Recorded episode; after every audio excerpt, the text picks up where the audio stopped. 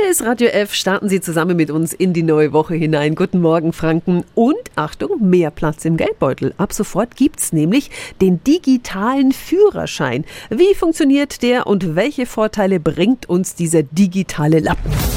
Radio F. Jetzt Tipps für ganz Franken. Hier ist unser Wiki Peter. Für den digitalen Führerschein, da müssen wir zunächst die App ID Wallet downloaden. Dort können wir dann mit Hilfe der Online-Ausweisfunktion unseres Personalausweises unseren Lappen digitalisieren. Klingt ein bisschen kompliziert, ist aber dann eigentlich doch ganz einfach. Aktuell handelt es sich aber noch um einen Prototypen. Die Anwendung soll aber so nach und nach ausgebaut werden. Lästige Überprüfungen bei Mietwagenangeboten oder beim Carsharing sollen dann künftig wegfallen. Und auf lange Sicht soll der digitale Führerschein dann vollkommen gleichwertig zum klassischen Kartenschein werden, zum Beispiel auch bei Polizeikontrollen.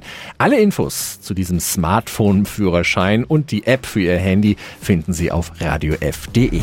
Tipps für ganz Franken von unserem Wiki Peter. Wiki Peter. Täglich neu im Guten Morgen Franken um 10 nach 9. Radio.